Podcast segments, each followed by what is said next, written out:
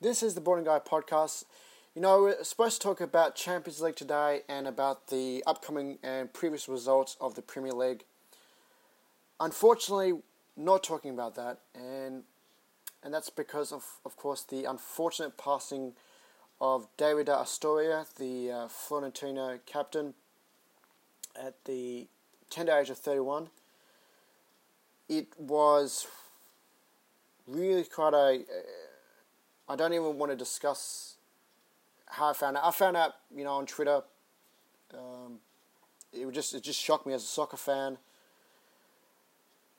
The evidence has from the autopsy has, come through in the last few hours, and the cause is indicating cardiac nature, most likely um, bradyarrhythmia uh, with pulmonary vascular congestion and pulmonary edema.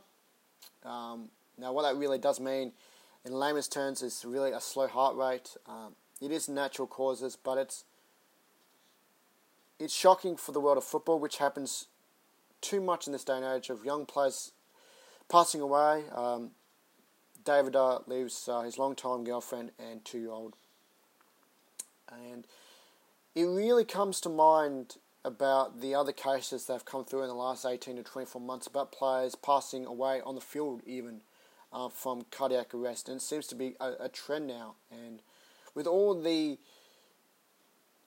all the equipment that goes through, all the testing that they go through on a regular basis, you know, more than us regular people, they get tested.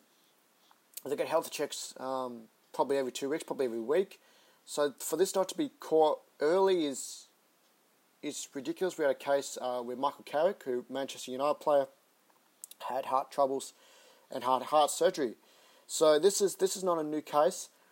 It's becoming a lot more normal, unfortunately, and I don't like to say that in a sport as professional soccer that when this this is becoming normal normalized, but there's something must be going wrong. Um, whether they're not finding out early enough whether they I won't ever say they're ignoring it because players' health comes first.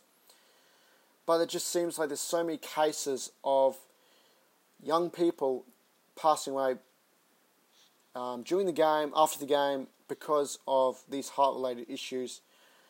So it's something that I think the football world needs to look at, whether it's equipment, how it sees it, how it detects it early. So this David Astori hopefully is the last case we hear.